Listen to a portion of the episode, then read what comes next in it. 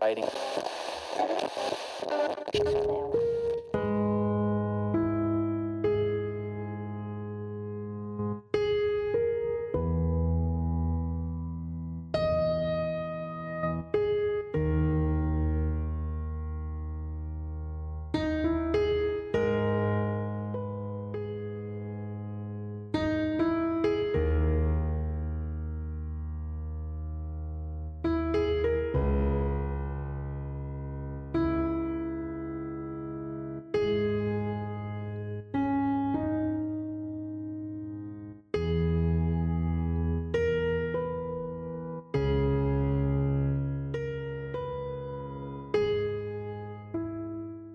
سلام من سیما مرادی نسبم و اینجا رادیو وستفالیاس و قرار امروز هم در این اپیزود ویژه از بخش مشاهیرمون مثل بقیه اپیزودهای ویژه که تا حالا توی این بخش داشتیم به سراغ یکی دیگه از حقوقدانان و اندیشمندان برجسته بین المللی بریم و مثل همیشه با مختصری از زندگی، آرا، اندیشه ها و تاثیرات اون شخص در حقوق بین الملل بیشتر آشنا بشیم. امروز هم دهم آوریل سال روز تولد هوگو گرسیوس هست.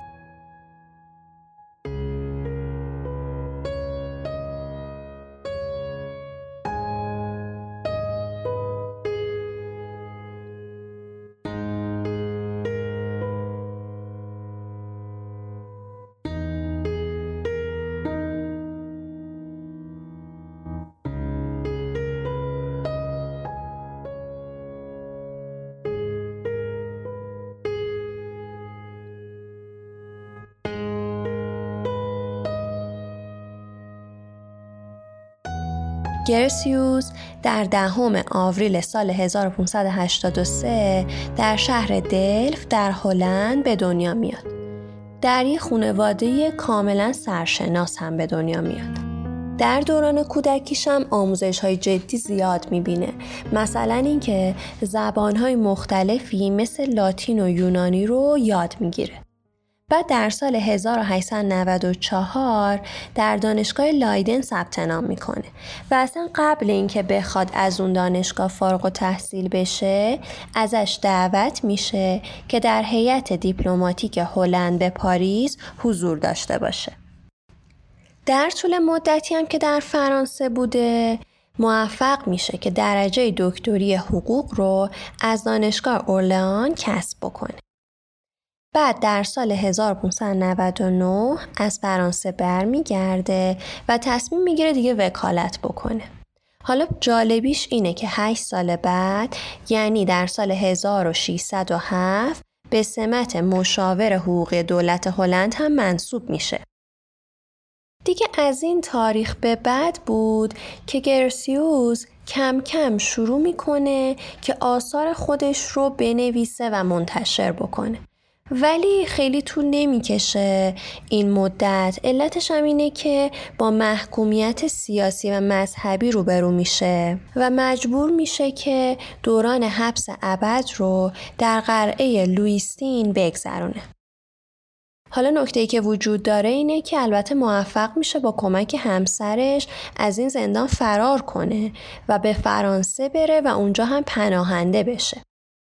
و حالا عمده آثاری هم که ما امروز از گرسیوس می‌شناسیم دقیقا محصول همین دوره طولانی زندگیش در کشور فرانسه است. یعنی دوره‌ای که پناهنده شده بوده اونجا. مثلا در سال 1623 شروع می‌کنه به نوشتن رسالش در باب جنگ و صلح که تقریبا نگارشش یک سال طول کشیده. بعد هم اون رو به پادشاه فرانسه یعنی لویی سیزدهم تقدیم می‌کنه و این اثر هم در سال 1625 در پاریس چاپ میشه. سالها میگذره تا اینکه گرسیوس به عنوان سفیر دولت سوئد در کشور فرانسه مشغول به کار میشه. بعد در سال 1634 هم وفاداری خودش رو ملکه سوئد اعلام می‌کنه و خب طبیعی دیگه. همین موضوع باعث میشه که تا پایان عمرش شن و منزلت ویژه‌ای نزد پادشاهی سوئد داشته باشه. بعد در سال 1645 استوکهلم رو به مقصد لوبک آلمان ترک می‌کنه. ولی در طول این سفرش بیمار میشه و در نهایت هم منجر به این میشه که در 28 آگوست تقریبا اون موقع 62 سالش بوده فوت بکنه و در نهایت هم در کشور هلند دفن میشه. یعنی کجا؟ یعنی همون کشوری که گرسیوس بخش عمده ای از عمر خودش رو از زندگی در اون کشور محروم شده بوده.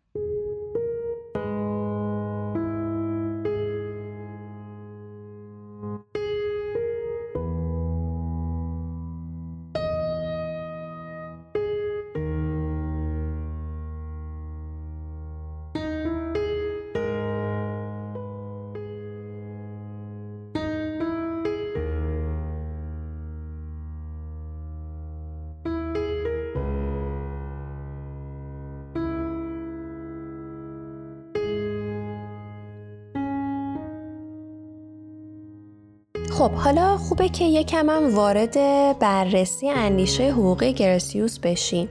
خب می‌دونیم که گرسیوس در حقیقت در حقوق بین الملل خیلی شخص تاثیرگذار و مهمی بوده. و اصلا اندیشش و بینشش نسبت به این حوزه حقوقی باعث شده تا حقوق بین الملل تحولات معرفتی بنیادینی هم پیدا بکنه.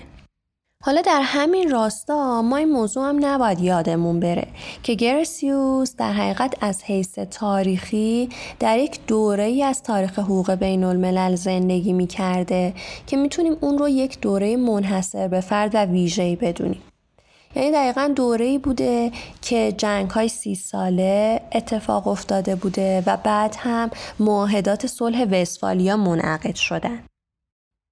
خب پس طبیعتا اندیشه و میراث فکری گرسیوس هم در حوزه حقوق بین الملل هم راستا با همین تحولاته یعنی چی؟ یعنی در واقع تحولاتی که بعد از معاهدات صلح وستفالیا رقم خورده و اون هم قدسی زدایی از حقوق بین الملله که گرسیوس هم در این حوزه نقش خیلی مهمی رو داشته خب اگه بخوام یه ذرم بیشتر توضیح بدیم در مورد این موضوع می‌دونیم که گرسیوس مشرب فکریش حقوق طبیعی بوده و دقیقا این شخص به عنوان یک حقوقدان طبیعی بیان می‌کنه که حقوق طبیعی باید بیرون از چارچوب و حصار مذهب تلقی بشه.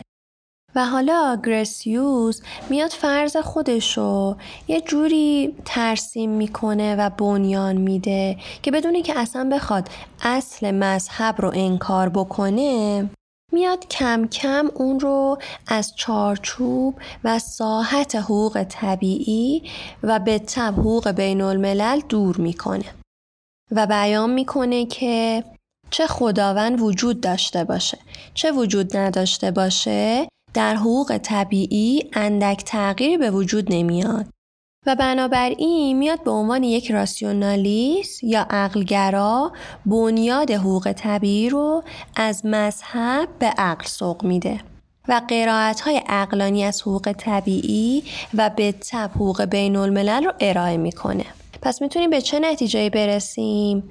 می‌تونیم به این نتیجه برسیم که در تفکر گرسیوس نکته مهمی که وجود داره اینه که اون به هیچ عنوان نمی‌خواد منکر وجود خداوند بشه و فقط می‌خواد اون رو به شکل یک فرض بنیادین مطرح کنه.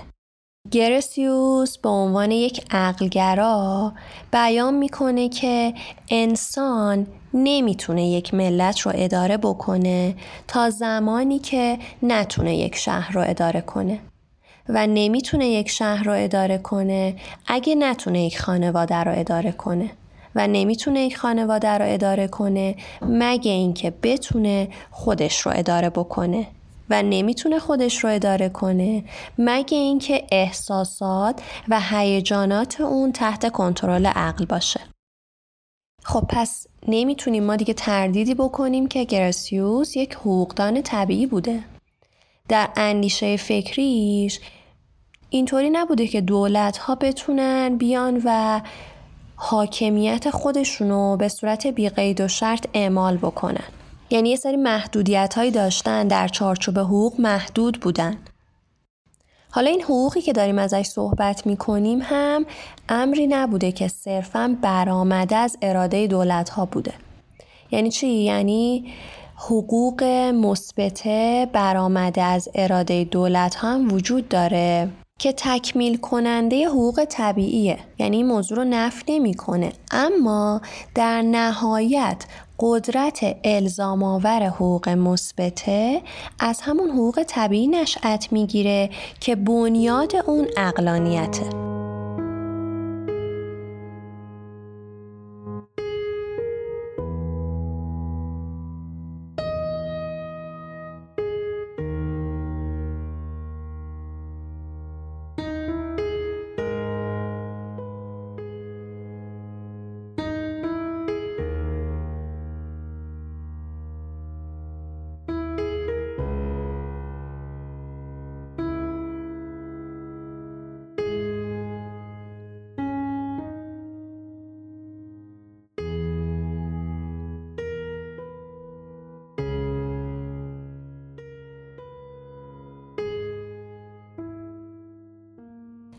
یه خوردم در مورد نگاه گرسیوس به انسان صحبت کنیم.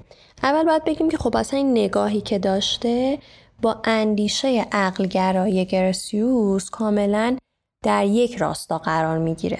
گرسیوس معتقده که انسان حیوانیه با دو وصف ضروری متمایل بودن به اجتماع و تشکیل جامعه و علاوه بر این از اقلانیت هم بهرهمنده. حالا اون بیان می‌کنه که مقصود از این جامعه جامعه هستش که در اون صلح وجود داره. هر دوتای این عناصری که ازش صحبت کردیم باعث میشه که در بررسی و تحلیلی که می‌کنیم نگاه گرسیوس به انسان رو یک نگاه مثبت تلقی کنیم. خصوصا که اصلا گرسیوس معتقد هستش که اقلانیت انسان باعث میشه که تکلیف اخلاقی و بصیرت اون بر خودخواهی افسار گسیخته پیروز بشه و تفاوتی هم نداره که این موضوع در داخل یک دولت باشه یا در روابط بین دولت ها. این نگاهی هم که گرسیوس داره باعث میشه که اصلا در فهمی که از حقوق بین الملل داره هم تاثیر بذاره. به خاطر اینکه اصلا اقلانیتی که گرسیوس در عرصه حقوق بین الملل داره ازش صحبت می‌کنه همون اقلانیت فرد انسانیه و نه اقلانیت دولت ها یعنی که اون فرد رو واحد نهایی هر نوع حقوقی می‌دونه. چه حقوق داخلی چه حقوق بین الملل و اصلا کلا جایگاهی که برای فرد انسانی در حقوق بین الملل در نظر می‌گیره یک جایگاه خیلی رفیه علاوه بر این گرسیوس در همین راستا به وحدت حقوقی و اخلاقی بشریت معتقده. و این موضوع کاملا با نتیجه های عینی در تک تک دکترین های حقوقی اون دیده میشه. مثلا گرسیوس میگه که حاکم یک کشور نباید تنها بیاد و منفعت مردمان خودش رو در نظر بگیره بلکه باید بیاد و منفعت کلیت بشریت رو در نظر داشته باشه. یا مثلا میاد و در حوزه حقوق جنگ عقیدش رو اینطوری بیان می‌کنه که بیطرفی به صورت مطلق علیه یک دولتی که اومده یک جنگ غیر عادلانه رو شروع کرده نمی‌تونه موجه باشه. به خاطر همین نهایتا می‌تونیم بگیم که از نظر گرسیوس دولت قایت فی نفسه نیست و واحد نهایی دقدقه حقوق بین الملل فرد هستش.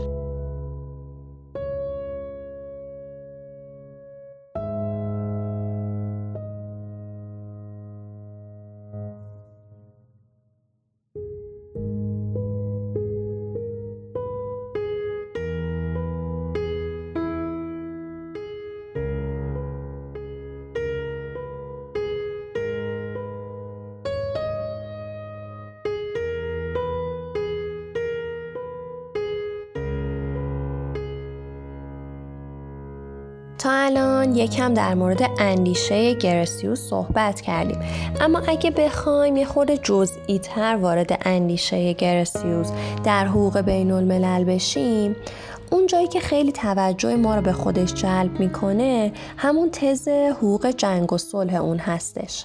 که اتفاقا اومده و از همین بنیان فکری گرسیوس یعنی حقوق طبیعی و نگاهی که به انسان داره تاثیر پذیرفته.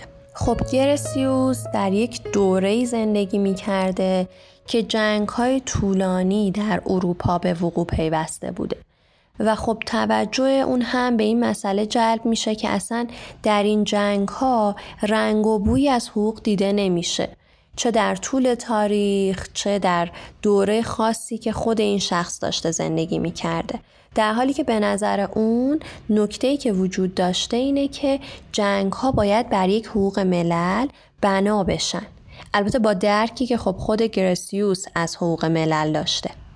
حالا اگه بخوایم مثلا بیایم و نگاه گرسیوس رو به حقوق جنگ مورد توجه قرار بدیم اینو خب نباید یادمون بره که دوره ای که گرسیوس داشته زندگی می کرده با وضعیت کنونی حقوق بین الملل متفاوت هستش. به خاطر همین گرسیوس در اون زمان نظرش این بوده که جنگ ذاتا یک امر منفی نیست که باید از صحنه جوامع پاک بشه. به نظر اون جنگ یک واقعیت عینی و خارجی بوده که هیچ دلالت اخلاقی ذاتی نداشته و عقل سلیم هم خلاف هر نوع جنگی حکم نمی‌کنه. اگه بخوایم یه جور دیگه اینو بیان بکنیم باید بگیم که گرسیوس بین جنگ و خشونت تفکیک قائل شده بوده. یعنی چی؟ یعنی گرسیوس خشونت رو بد می‌دونسته اما جنگ رو نه. به نظر اون خشونت یک امر غیر اقلانی بوده و در نتیجه مقایر طبیعت انسان. و خب انسان ها با بروز دادن خشونت طبیعت حقیقی خودشون رو انکار می‌کنن. و دقیقا از همین جا هست که تفکیکی که گرسیوس از جنگ عادلانه و غیر عادلانه داره شروع میشه.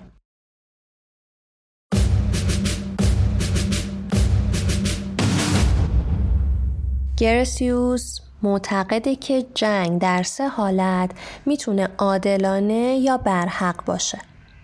حالت اولینه که جنگ برای دفاع مشروع باشه. حالت دوم اینه که جنگ برای استیفای مال یا طلب باشه. و حالت سوم هم این که جنگ برای مجازات طرف خاطی باشه. علاوه بر این گرسیوس خیلی به مسئله عدالت در شروع و استمرار جنگ توجه داشته.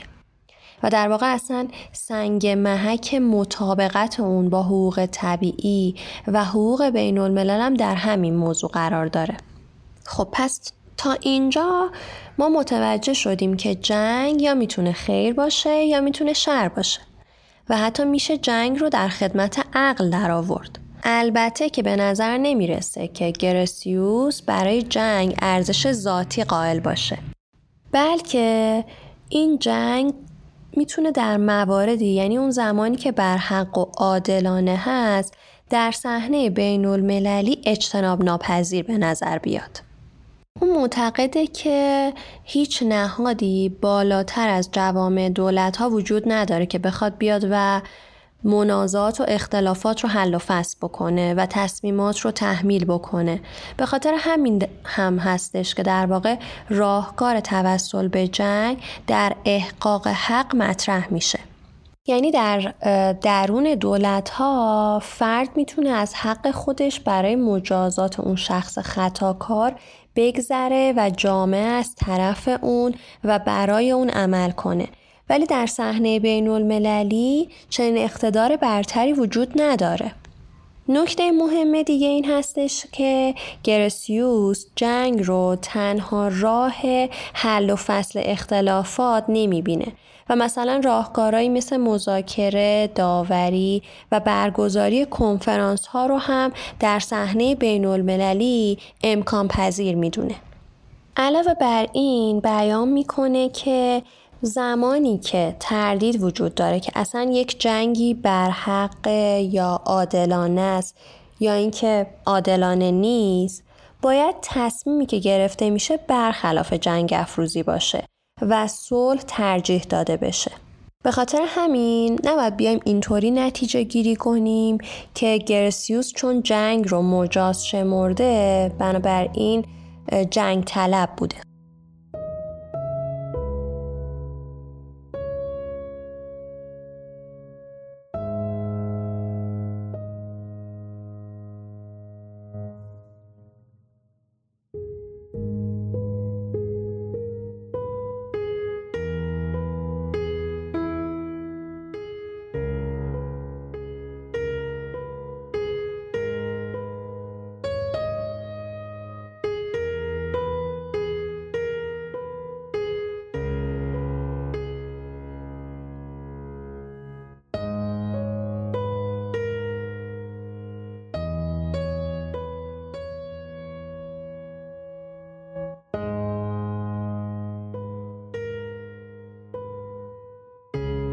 خب تا اینجا ما با تقریبا مختصری از آرا و اندیشه های گرسیوس آشنا شدیم و باید بگیم که این حقوقدان بلند آوازه هلندی از متفکرانی مثل سوارز، ژان بادن و جنتیلی هم تأثیر پذیرفته. اگه بخوایم به برخی از آثار گرسیوس اشاره بکنیم می‌تونیم به آثارش مثل در باب جنگ و صلح در باب حقوق قنائم و نهایتا دریای آزاد اشاره کنیم. علاوه بر این خب در این موضوع تردیدی وجود نداره که گرسیوس بر حقوقدانان بعد از خودشم خیلی تأثیر گذار بوده. و علا رقم اختلاف نظرهایی که وجود داره عمدتا اون رو به عنوان پدر حقوق بین الملل مدرن می‌شناسن و در این میان هم تاثیر اندیشه های گرسیوس بر پوفندورف که اون رو به عنوان پدر حقوق طبیعی مدرن مینامن کاملا دیده میشه. علاوه بر این واتل هم از اندیشه گرسیوس تاثیر پذیرفته و در کنار این پاخ در رابطه با اندیشه گرسیوس در شکلگیری حقوق بین الملل مدرن بیان می‌کنه که گرسیوس حقوق بین الملل رو خلق نکرد چرا که حقوق به دست نویسندگان خلق نمیشه. کاری که گرسیوس انجام داد این بود که به حقوق بین الملل منزلت و اقتداری بی سابقه بخشید.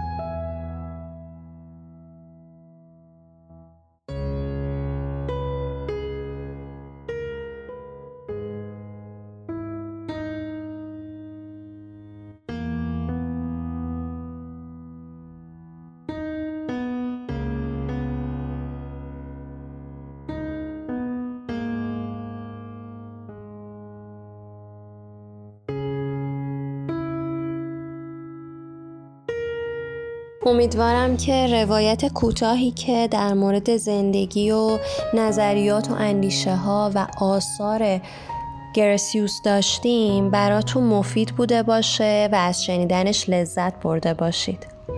شما می‌تونید که ما رو در اینستاگرام، تلگرام، توییتر و لینکدین دنبال کنید و مثل همیشه هم میگم اگر نظر، پیشنهاد یا انتقادی دارید که فکر می‌کنید می‌تونه برای ارتقای کیفیت کارمون به ما کمک کنه لطفا دریغ نکنید و اونها رو با ما به اشتراک بذارید.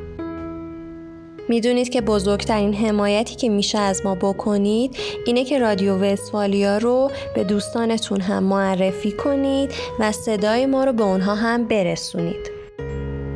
متن این قسمت توسط کیانا دریا بیگی نوشته شد مهران ترهی تدوین صدای این قسمت رو بر عهده داشت و من سیما مرادی نسب اون رو براتون روایت کردم از طرف گروه رادیو وستفالیا برای همهشون آرزوی سلامتی و موفقیت می‌کنم و تا دفعه بعد که با همدیگه هم صحبت میشیم شما رو به خدا میسپارم. لوح قلبتون سفید.